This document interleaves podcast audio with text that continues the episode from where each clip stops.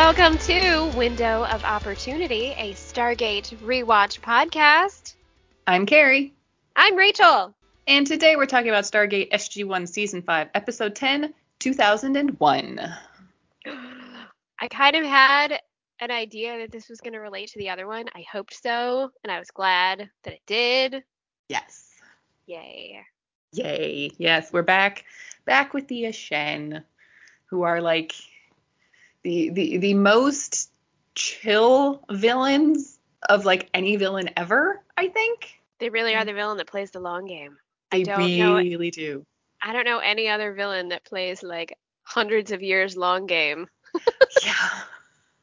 Yeah. It's a millennia long game is what it is. Yeah. Okay, well, should we get into it? Let's get into it indeed, because I have thoughts. Okay, good. I can't wait to hear them. So this episode originally aired on August 31st, 2001. It was written by Brad Wright and directed by Peter DeLuise. And on the commentary, we have Peter DeLuise, Joseph Mallozzi, and James Titchener. Ah, so it was titled after the year it actually came out. It did, yes. Okay, good. Mm-hmm. So technically it was not a time travel-y one. No, it is a prequel, if you will. Ah, yes. Okay. So in this episode, SG-1 meets an advanced race who are finally willing to share their technology freely with Earth. But as negotiations continue, the team and Hammond have reasons to doubt whether the Aschen are all that they seem. I'm very happy with their skepticism the whole time. I would have been very annoyed had they not been. And I would have been very tempted to throw something at my TV. Yes. It's a very good thing I didn't have to. Everybody very much has the like, this is too good to be true, let's keep going, but kind of attitude about it, which is like, I think, a good way to approach a situation like this. Yes, I agree. Yeah. So this episode opens with a previously on that is really just the end of the episode 2010 with the note coming through the gate about avoiding the planet P4C970. So hey, guess what this episode is going to be about? So in the present, SG-1 come back through the gate after a very successful mission, while the planet they went to was populated by just farmers who are the Volians. These people did introduce SG-1 to friends of theirs who are very technologically advanced and very willing to share all of their stuff with Earth. So, hey, standing orders fulfilled. Let's close it down. So Hammond's going to go tell the president what's going on while SG-1 gets a mission briefing together. And, oh, hey, by the way, what are these new friends called? They're called the Aschen. What? And everybody at home just hears dun, dun, dun in their head as Sam drops that line before the opening credits. With a very warm smile of, like, they're the Aschen. They're the Aschen. It's like, No. Because we know. Yes.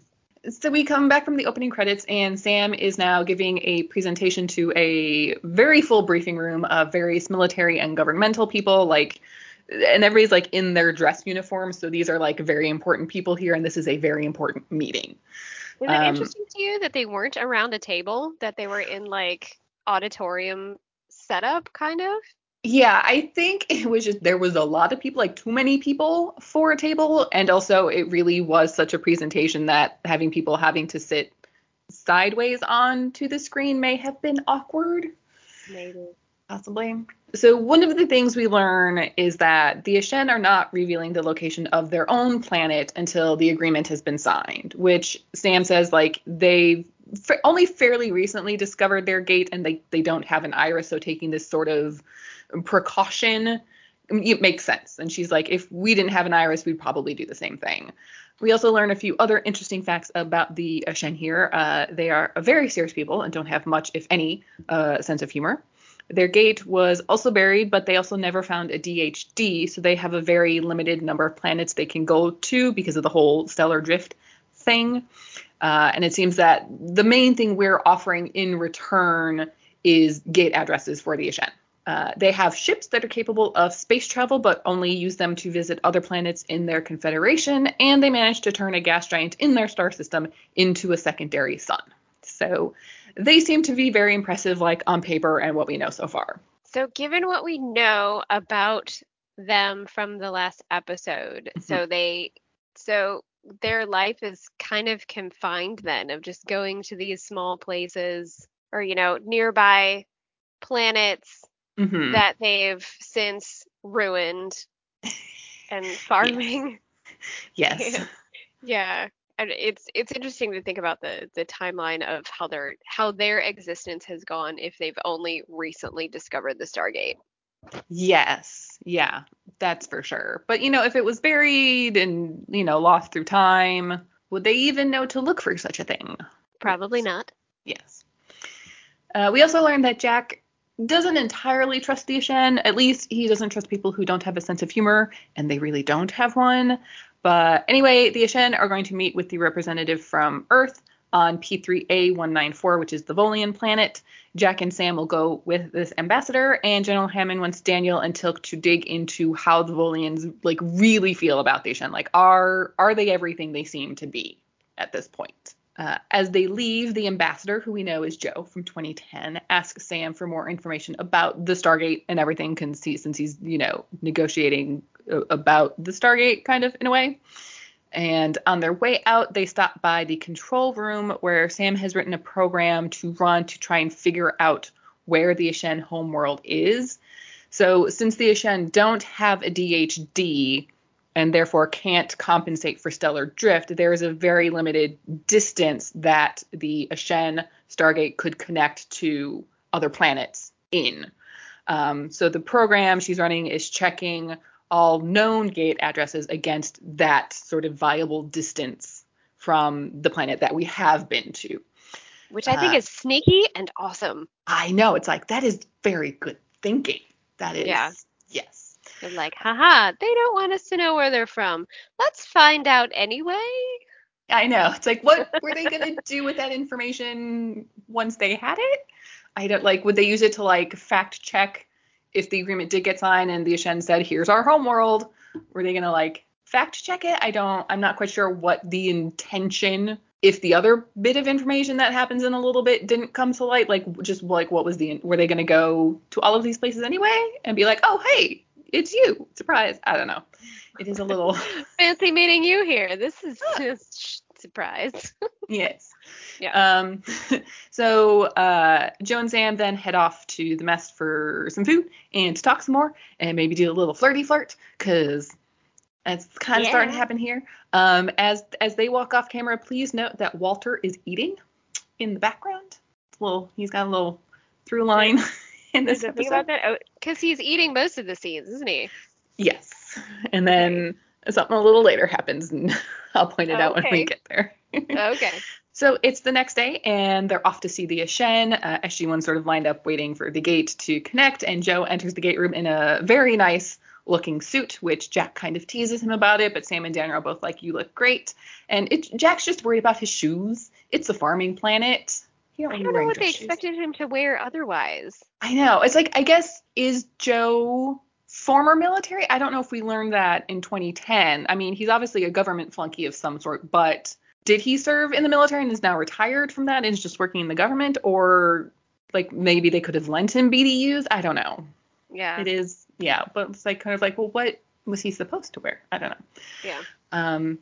But so then the gate gets locked and off they go. And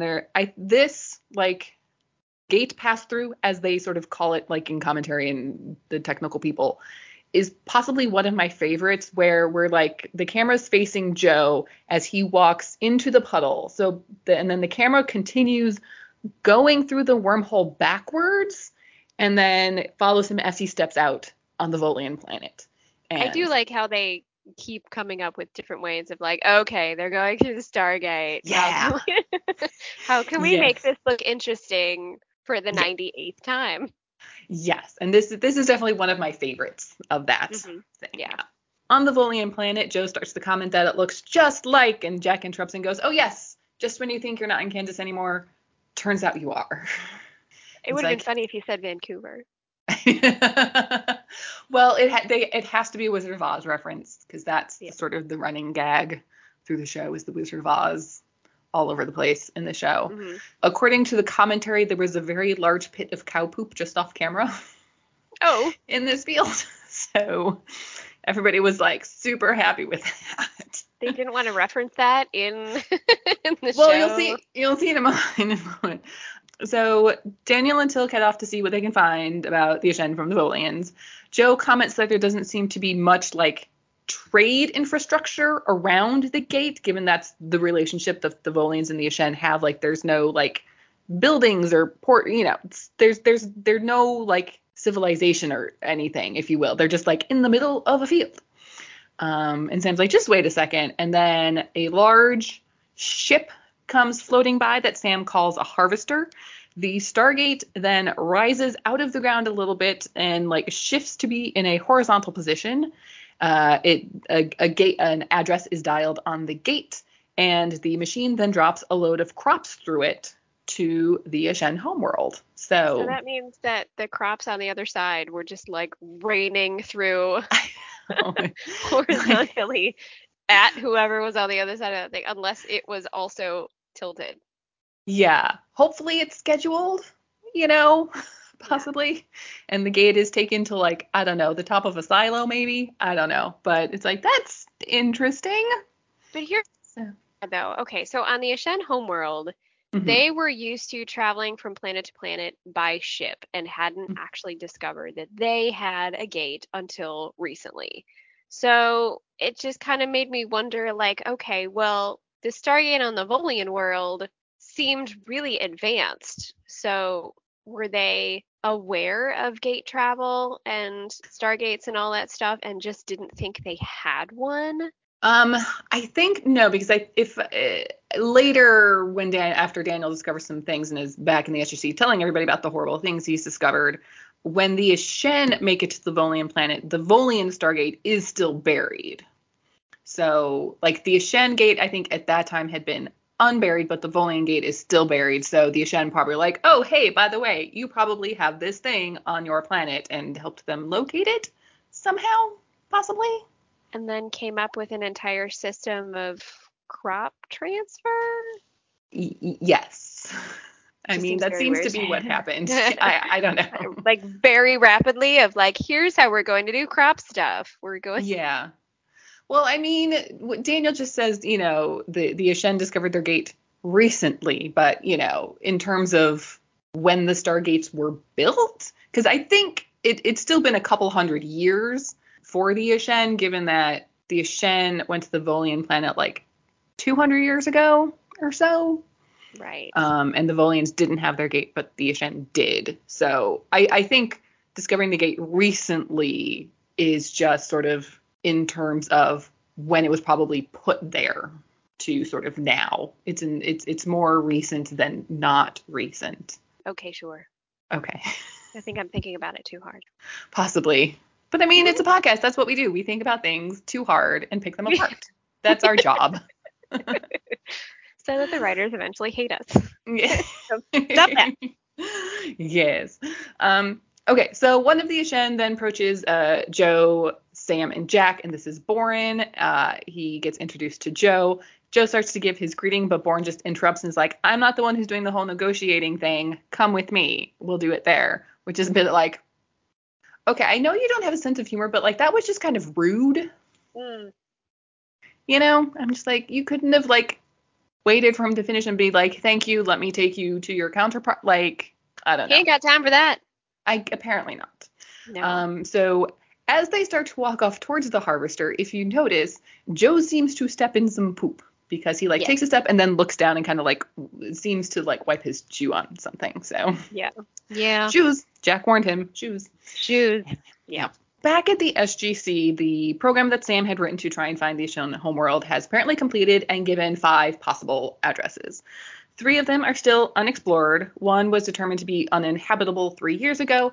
And the other one, well, it's that one that Hammond ordered to be locked out 7 months ago when they got that mysterious note from the future. So, is it weird to you that they also didn't put Aschen anywhere on the note and just left it as a gate address? I don't remember in the other episode if whether or not to put that on the note was actually brought up of like, yes, we should or no, we shouldn't, to not give too much information or Yeah, the discussion was just keep the note as vague as possible. So I guess I don't know if they knew about the Confederation and if they would run into them somewhere else. So probably the safest, most direct but vaguest information is just don't go to this planet. Although considering we encountered the Aschen on another planet, that may have been helpful. Yeah. Still also, vague, like don't go here. Also be wary of the Aschen. Yeah. Vague, but still some details. Yeah. No to this planet, Aschen bad. Yes. Done. Yeah. I would rock sending notes back to past me. You would. What would you send yourself a note about for yesterday? Go to the gym. Okay. You want to. Okay. Anyway. Okay. So Hammond then requests that SG teams 3, 12, and 15 be brought to the briefing room. And since I know you're going to ask, I looked up what those teams are, what their purpose is. Yay! So SG-3 is the Marine Combat Unit. SG-12 is just a general military unit. SG-15 is an exploration unit. Those are their designations. So. Alrighty. Daniel and Tilk approach one of the Volians that they appear to be somewhat friendly with, whose name is Keel, and ask him about the Aschen. He has nothing really but good things to say. He was actually raised by an Aschen family after he was orphaned in some manner. They share their medicine and technology freely, aren't really involved in the day-to-day running of their lives. And they're just kind of okay, cool. And start to head off. And then Keel's hey, if you see one of the Aschen, can you send them over to help me dig up some iron root in his field? And Daniel's maybe we can help with that? Yeah. It's some what? Mm-hmm. So back with Borren and the others, they're all transported up to the harvesters where they meet the Aschen who will be doing the negotiating. And hey, it's our old friend Mollem. Dun-dun-dun. Joe offers greeting from the president and hopes that this will be a beneficial arrangement for them all. Mollem just says that the seating is suitable for their purposes. Okay. Not quite sure what that has to do with the other thing. I know, without even attempting to complete the handshake. Yeah. Joe's hand is just sticking out in the air. It's you can't say hi back. Thank you. No. Yeah. Okay. We ain't got time for that. No. Which is weird coming from a species that, or an alien species that plays the long game. Yes, you think they would take time. Yes, politeness gets you a long way. Yeah. Yeah. A fun fact from the commentary: the actor who plays Mollem also voices the Asgard Frere, the puppet Asgard Frere. Oh, that's funny. Mm-hmm. So Jack asks Borren where the facilities are and starts kind of wandering around the ship. He steps out onto the balcony and kind of surreptitiously radios to Daniel and Tilk that they should check in with Hammond when they get back and let him know that the negotiations have started. So Keel has shown Daniel and Tilk the iron root, and it's a big metal girder that would be used in large city buildings, just sticking out of the ground a few feet. So That's interesting. Weird. Very strange. Yeah. Daniel suggests they might be able to use Tilk's staff weapon to get rid of it and reminds Tilk that Hammond also said they should dig a little deeper. Ha ha. Ha ha ha ha. I feel like Tilk's expression back at him of I'm just going to go with you on this one. I'm good. Yeah. So he takes out his little pocket knife and starts digging at the dirt with the little knife.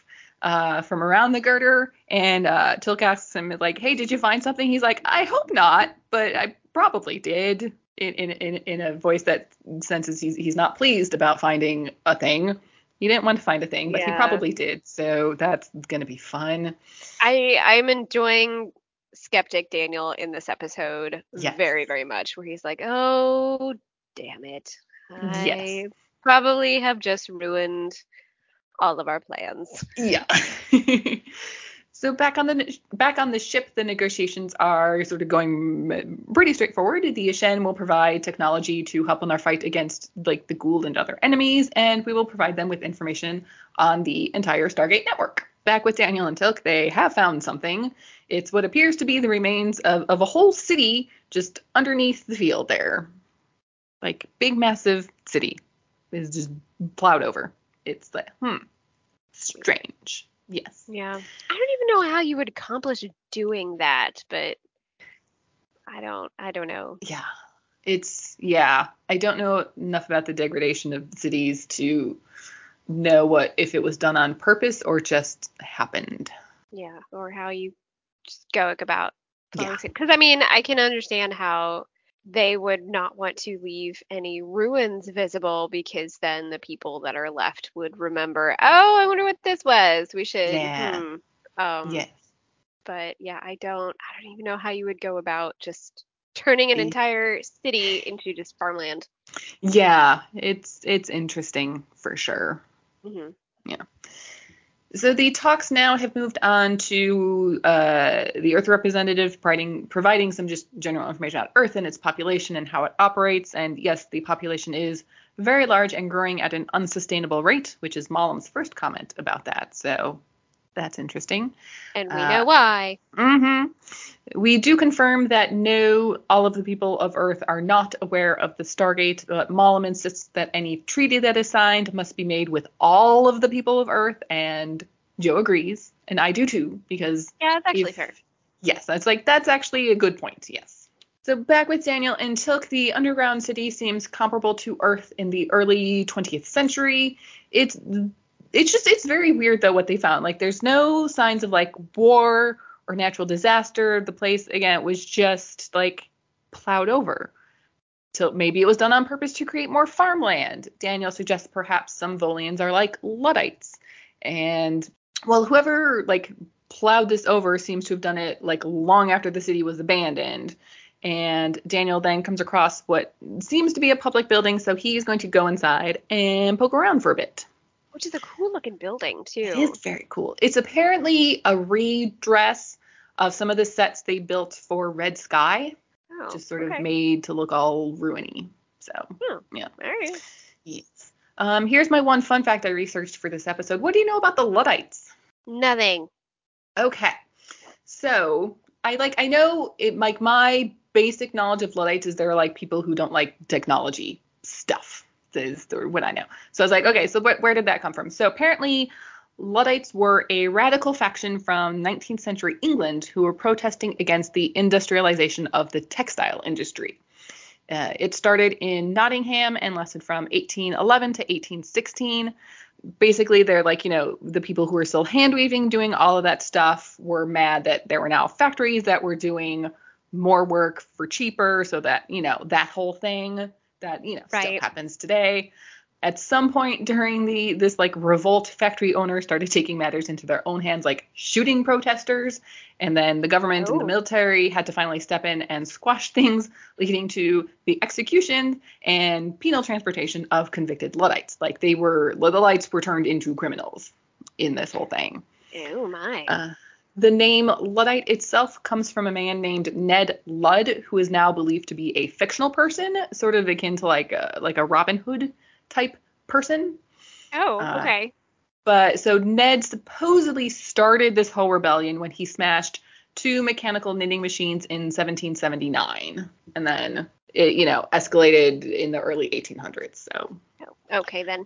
Yeah. So again, these days, Luddites refer to people who eschew any kind of modern technology or even specifically like industrialization. Okay. So. Makes sense. Got it. So there you go. So that's what the Luddites are, who they are, whatever. Mm-hmm. Okay. Now I get the reference? Mm-hmm. Back in the control room, Hammond is telling the leaders of the three SG teams what's going on and like why they're looking at the star map and, about P4C970. Basically, those three teams will be exploring the other three planets that have not yet been explored to see if any of them are the Aschen homeworld. Good work. Mm-hmm. And back on the Volian planet, Jack then asks Mollem, like, what defense technologies are being offered, like, specifically? You say you have technology, what is it? So the first thing they present to us, or to SG-1, is a bioweapon. It can be modified to target the specific DNA to take out any of their enemies. And yes, of course, the Aschen would only use it against the enemies of the SGC. And Mollem then asks why none of the friends that SGC has made have offered help of any kind. Sam says that, you know, everybody's been too afraid that Earth would just destroy itself if they got anything. And there's a quick look where Jack's just like, why are you saying that? And she's like, sorry, they asked. I know. I like that. Yeah. Like, and then Mollem says something interesting. He's like, well, surely your friends would help prevent such a thing.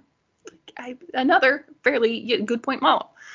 He then adds on all of the things that the Aschen can do for them, eliminating diseases, extending their lifespan, like being able to transport people across the continent in seconds.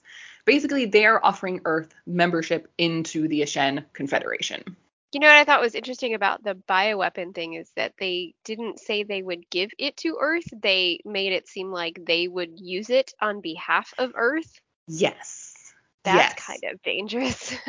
Yes. The other interesting thing is, so back in the episode 2010, when they're trying to figure out, like, what to do and who they can get to help them with their plan, there's the comment that of the few Jaffa that remain, even fewer of those would be loyal to Earth in such a situation. So in that reality, did the Aschen use this weapon on the Goa'uld, which would probably also have affected the Jaffa because they probably targeted, like, the symbiote DNA. So is that why there aren't many Jaffa, and of those that there are, they're not super fans of the SGC or Earth, really, in that timeline? Mm-hmm. Maybe it did get used at some point. Maybe. So back at the SGC, the dialing sequence is going for the first of the exploration missions when Hammond gets a call from the Pentagon. He then orders Davis to abort the dialing sequence and tells SG-15 to stand down. And Davis is like, what's going on? He's like, I'm going to go find out exactly whatever that call was about, like, right now. So Daniel and Tilk are running out of the building that they had gone in as it seems to collapse behind them. According to Peter, the fact that they run out of that building is because it was too expensive to make the inside of that building. So just, you know, production thing. That's too bad. I really actually wanted to see what that building had looked like. Yeah. I know. I mean, it makes sense, though. Like, from a storytelling perspective, this is a city in ruins. Obviously, stuff would be crumbling down. But anyway, I just thought that was funny. Yeah.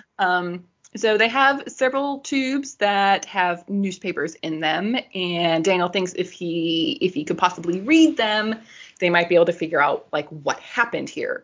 Tilk suggests returning to the surface because, you know, crumbling city in ruins. Daniel doesn't really want to because they may need to go get more papers if what they have isn't helpful, or if the paper do actually say something bad, he doesn't want to, like, let on too soon because they probably won't get another shot at this, whatever this is. So he doesn't want to maybe give a nudge to the Aschen that, hey, we found you out. We found something hinky. Yes. So fun fact here. So, well, one sort of goof that leads to a fun fact. So, well, okay, I'll put it here, but it's a little later. So Daniel says, like, the language is similar to a Celtic language, but it's not. Actually, no. like ancient Celtic writing does not just look like a Victorian font you can find on Windows.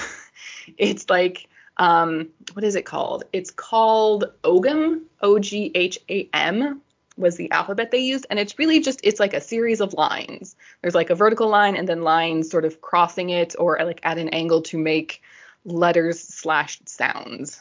Right. So okay. Interesting. It's not a Latin alphabet at all, but the language that is there on the newspapers can be deciphered to be read. Whoever typed this up used the somewhat erroneously named HAL cipher. So HAL is in, like, the computer from 2001: A Space Odyssey, which fans noticed that HAL was one letter off from IBM, like the computer IBM.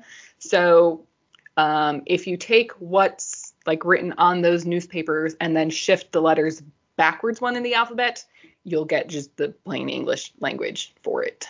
Oh, that's really funny. So, yeah. Like, so there you go. Mm-hmm. Still must have taken a lot of time. Yes. Hmm. Back up on the Harvester, Jack seems a little confused that the Aschen are offering so much for what seems like so little in return. Mollem assures him that the SGC is actually offering a great deal in return. They basically just given Aschen access to the whole galaxy and its people, and they're not really the exploring types, so giving Earth technology to help with their exploration will only benefit the Aschen in return, as Earth would then share what they find in their exploration with the Aschen. So it's like, okay. Species and things and access to things. Yes. Mm. So They're going to head back to Earth, talk through these initial offerings with the leaders there. Mollem will also return to his planet and recommend that this deal be approved immediately. The Aschen leave, and Jack's like, so I'm the only one that has a bad feeling about this? It's like, at this point, yes, kind of. So Daniel is making some headway in translating these newspapers. So when the Aschen first came, there was some kind of illness among the Volians, and the Aschen offered what may have been a vaccine. Tilk thinks this proves that the Aschen are really good people, but this troubles Daniel because it means that this city was abandoned after the Aschen came, and that cities are only abandoned like this when civilizations fall. So, oh man. So Tilk suggests perhaps the people were relocated to another planet, but Daniel doesn't really like that idea either. Like, the city's been abandoned long enough for Keel to not know it was ever here. Like, what's going on? This is, like, the more Daniel's learning, the stranger the situation is getting. Yes. Joe, Jack, and Sam are back at the SGC. There's a plane waiting to take Joe back to DC once he's cleared by the SGC doctors. I noticed that, too. I was like, yay! I noticed that line as well. Yeah. Mm-hmm. Joe then offers to take Sam out for dinner the next time she's in DC. Are you surprised he just, like, said that in the whole room? No. I don't know if I would be that bold. Well, good on him. I know. I think Joe's a man who goes after what he wants in a very polite and friendly manner. Mm-hmm. Because it could really because well it put. Could be just, you know, as if I go out to dinner as friends, or maybe it's more. You know, it's not necessarily a date. Mm. You know. Mm. Maybe. Anywho, Jack might be ready to, like, actually really retire now, but Hammond's like, hold that thought. And so he tells them about the possibility that the Aschen are from the world that they locked out from that note. And he's been ordered not to send teams to the other planets to confirm or deny this. And Sam's like, yeah, I mean, if we happen to stumble upon the Aschen, they probably would not be too happy with us. Jack suggests the probe. It's like, that could have been the thing that set this whole thing off. It's we have no way to know why the note was sent. So, you know, what's odd though is, like, they know. Sorry, I was interrupting you, but, like, they know that Earth are explorers and are going to continue to explore planets. So I'm not entirely sure how them just, like, showing up on the Aschen homeworld would make the Aschen be like, oh, you found us, how dare you, we're done. I know, they could very easily be like, oh, this is, oh, no. How like weird. We send teams to all the planets we can get at. Yeah. Oopsie. Yeah, well, sorry, but hey, hi, nice to meet you. Yeah, I don't know. It's not like they were in negotiations of, like, while we are negotiating, you can't visit any planets in this area. Yeah, that would, be weird. That seemed very odd to me. Yeah, I don't know. But anyway, they've been ordered to, like, stay out of this whole negotiation thing at this point and let the State Department finish up everything. Because, you know, the president wants to, like, wrap this up because he's, like, re-election and concrete proof that the Stargate is a beneficial thing, blah, blah, blah, that whole thing. So Sam asks about Daniel and Tilk, but they haven't come back yet. Also, do you find it was odd that they came back without them, without checking where they were? I mean, a little bit, but yeah. They're on the Volians are supposedly a friendly people. This is not a dangerous situation. So I can see them being maybe a little more relaxed, especially since, you know, Joe needs to get back for things they wouldn't probably want Joe going back himself, and Daniel and Tilk are at least together. So I thought it was weird they wouldn't have at least radioed to find out where they were. Hey, Daniel, we're heading back here? Now. Yeah. Are you still here? Did you leave? Like, what's going on? Anyway. Yeah. So here in the commentary, in this scene, Hammond, Jack, and Sam are standing in front of that, like, star map thing in the control room. And on the other side, you see Walter drinking from a bottle of Pepto-Bismol because he's just been eating throughout this whole episode. Oh, that's funny. So they also get into a discussion here in the commentary about the discrepancy in Walter's name and the fact that he's had, like, 3 different names during his time on the show. So if anyway. I were that character, I would have actually enjoyed that. It's like, today I'm Gladys. So back on the Volian planet, Daniel comes across a newspaper with a big black headline that reads, Aschen vaccine causes some word he can't translate. He doesn't know what it is, but whatever it was a very big deal because it's in the big black headline. So very, very important information. Yeah. There are pictures of, yes, there are some pictures of people possibly rioting, celebrating rioting, unsure. Jack then calls over the radio and asks where they are. Daniel tells him, so apparently Jack and Sam have come back. And so Jack and Sam find the large hole with the iron root sticking out, and Sam's like, where exactly are you? To which Daniel replies, we're in the buried ruins of the Volian Union's capital city. By all accounts, a thriving metropolis that is, I think, until the Aschen wiped them out. Duh. So yeah, Daniel really did find something. Yeah. Yeah. So back in the briefing room, Daniel's going over what he has found, and it's not good news. Like, the Volians were a thriving urban people who numbered in the millions just 200 years ago. Now they're farmers and number in the thousands. The Aschen actually came there in ships as the Volian Gate was still buried, and they seem to have a very friendly and prosperous relationship until something happened. That something is likely to do with that headline from the newspaper, which says medicine from newcomers causes something that Daniel can't translate. That paper is also the most recent one they could find, so the paper likely was shut down the next day. So Sam's like, you have to call the president, and apparently Hammond's been trying to get in touch with the president, but he's discussing the negotiations and isn't taking any calls. And Jack's like, I have a favor to cash in. Now's about time. Yes. So Jack's in D.C., but the limo driver does not take him to the White House.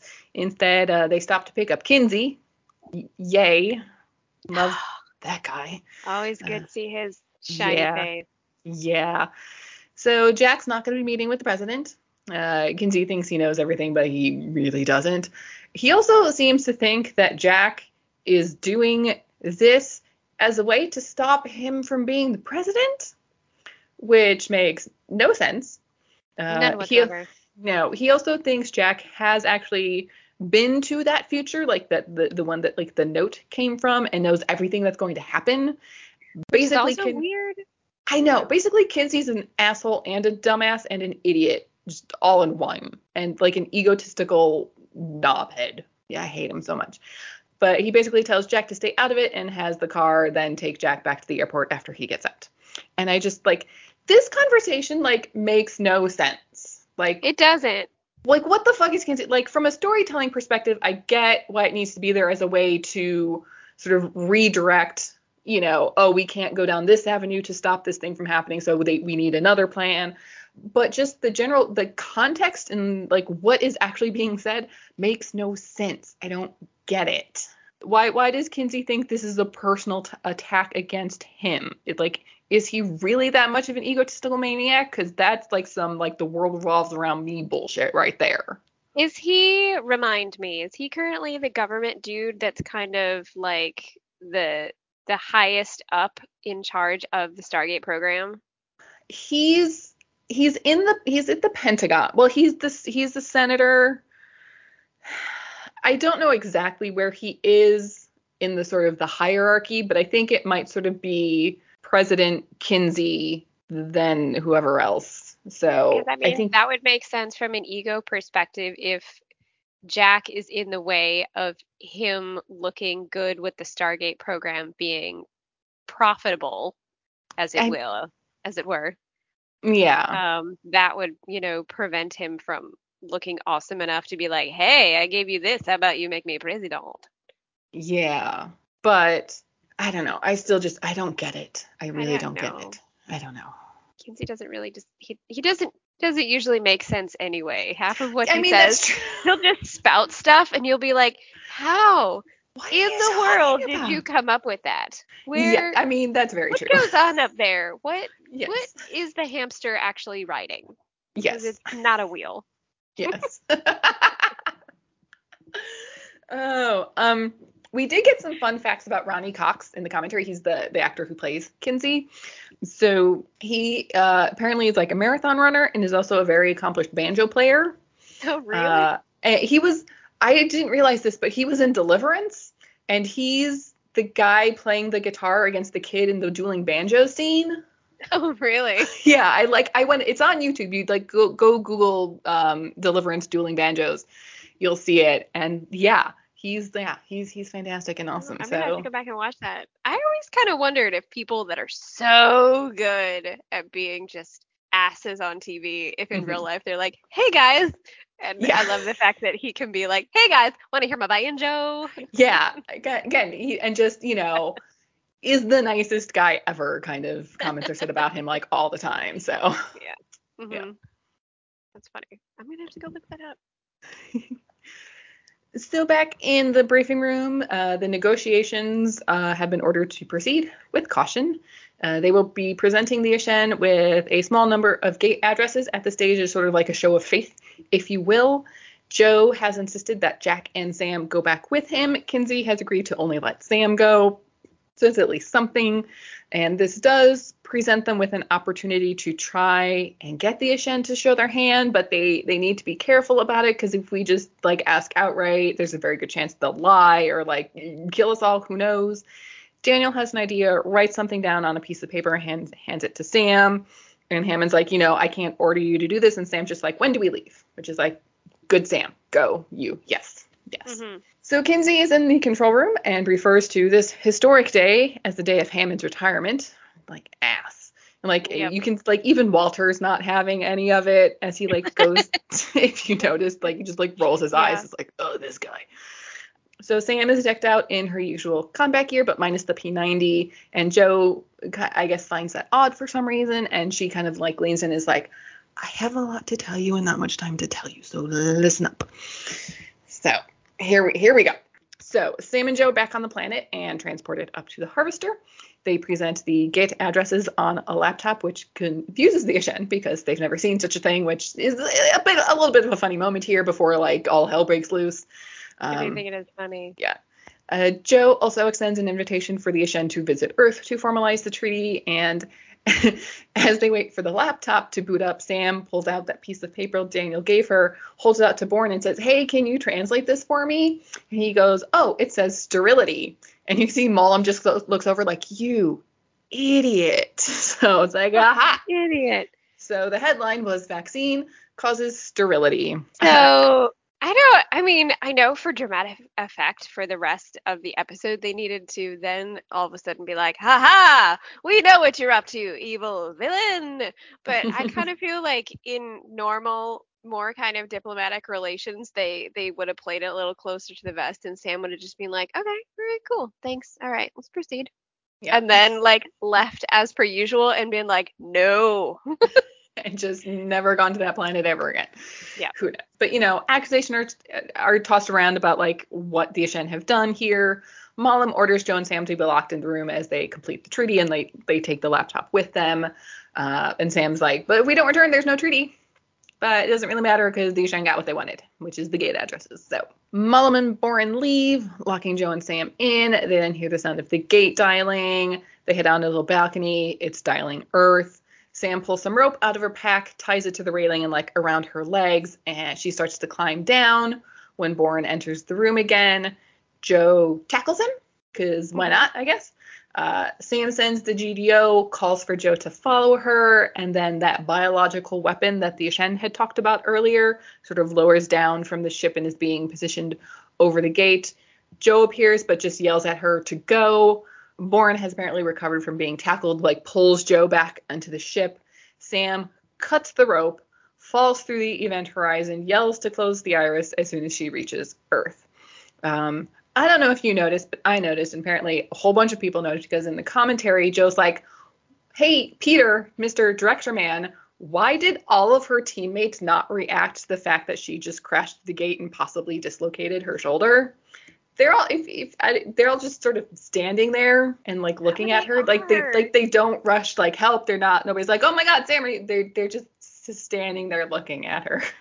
Oh, that's funny, because yes they are. Yes. They're all just kind of like, oh hey, that was fast. Yeah, I don't know. That's kind of funny. Yeah. Peter tried to pass it off as I tried, but they didn't want to cooperate. That was the best I could get out of them. It's like, no, you just kind of forgot about that. Yeah, I forgot how people should be reacting to Sam barreling through the gate. Yes. Anyway, there's then the thud of something hitting the iris.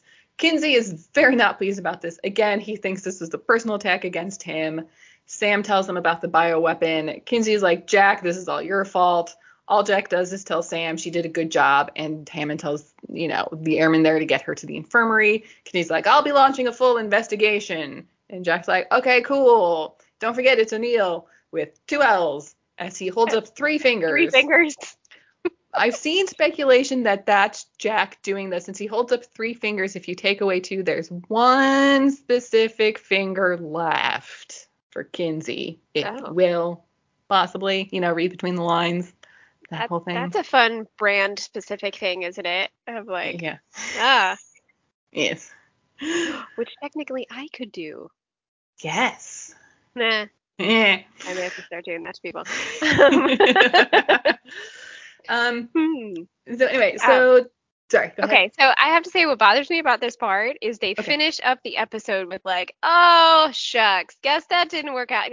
They don't even mention, are we going to try and get the ambassador back, or are they just gonna assume that he's killed, or nobody mentions him at all? They're just like, well shucks. Yeah. Daniel finishes saying, I hope you don't regret giving them address. And Jack's like, well, 'cause since the first one was a black hole and then just gets worse from there, it's fine, whatever. But according to the commentary, since there is no body, we don't see Joe die.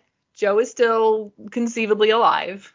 I did see some things online that probably around season 8 or 9, Brad Wright had proposed a third Aschen storyline, but it never came to fruition for some unknown reason. So hopefully that story would have addressed the Joe situation. Joe. Yeah, I mean, the Aschen don't really seem like death penalty people, but they probably have him locked in a house somewhere. Yeah. So. Yeah, but I mean, I think Joe's still alive as a prisoner of the Aschen, which, Not really how he thought his day was going to turn out. No, or his, life. Yeah. So. Poor Joe. I know. That is Martin one dangling story. All the time. Yeah. I know. That is definitely one dangling storyline I would have liked some wrap up on. Yeah. Yeah. Yeah. Because, anyway. Also... of course they should have given them the bogus addresses, but I also kind of think about in my head of what would have happened if everything was fine. Yeah. if it was vaccine causes good health or something. Yeah. Or hair growth or just something weird. They would have been we're gonna need that laptop. Oh, is that not booting up properly? My bad. Let me. Yeah. Oops. These didn't calculate right. We're going to take that back. Yeah. Oh, that's the. Oh no, this is somebody. Oh, Jack, he's so funny. He must have gave me a joke. List. Haha. Uh-huh. Oops. Yeah. Yeah. Mm-hmm. I watched the whole episode and I liked the whole episode, except in the very end when nobody mentions Joe at all. Yeah. Should we go back for him? I mean, I don't think that would go very well, but yeah, that's a little sad. Well, I mean, you think they would have tried.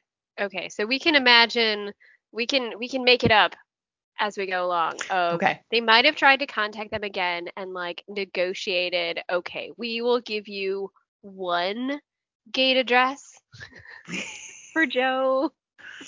Yeah. Or something. I'm not entirely sure at that point in time, giving them all the addresses they did what they could have traded for him, but you have to imagine that in a good world they would have attempted to get him back. Yes, I would agree. Yes. Possibly the means by which to calculate stellar drift, although it seems weird with all their technology they haven't figured that out. I also thought that was strange too. Knowing what they know. Yeah, unless it's you need what the original gate address is to calculate this out. Just knowing how to calculate stellar drift doesn't do any good if you don't know what the starting point is, I guess. I guess that's true. Could be, you know. Like, I can't give you directions to get somewhere if I don't know where you're coming from. Mm-hmm. So that might be why. Yeah. So I don't remember. So there aren't any more episodes with the Aschen. Nope. This is the end of the Aschen. So do you think after this, then the SGC would have just, like, left them alone? Or would they have tried to contact the other planets and been like, you do realize that they sterilized you, right? I mean, I'm sure the other planets figured it out. And, I mean, since the Aschen can only travel to a sort of very limited region of space, it would probably be very easy to just sort of lock out that quadrant, if you will. So just all of the stuff within, you know, the appropriate range of P4C970 was probably locked out just for safety of everybody, because you don't want to accidentally run into the Aschen again, I'm guessing. Probably. Yeah. So you would go with more of the, we're just going to leave them alone, rather than we're going to try to make it right. Yeah. Because, like, what could they even do? If a population has been sterilized, they can't undo that. Well, it doesn't sound like they've sterilized everybody. They just sterilized enough people to have basically, like, slaves left. Yeah, I think based on 2010, I think Sam calculated, like, 90% was sterilized. Right. So enough people to do the farming. Yeah, so it seems sort of, at least going by what's happening on the Volian planet, like, the damage has been done. All the people that were sterilized are probably dead, so there should be non-sterilized people left at this point. Hmm. So, but again, it's like, what can you do at this point for those people? Because if they're sort of relying on the Aschen for medicine and technology and stuff, how do you convince them that they should stop that relationship? Yeah.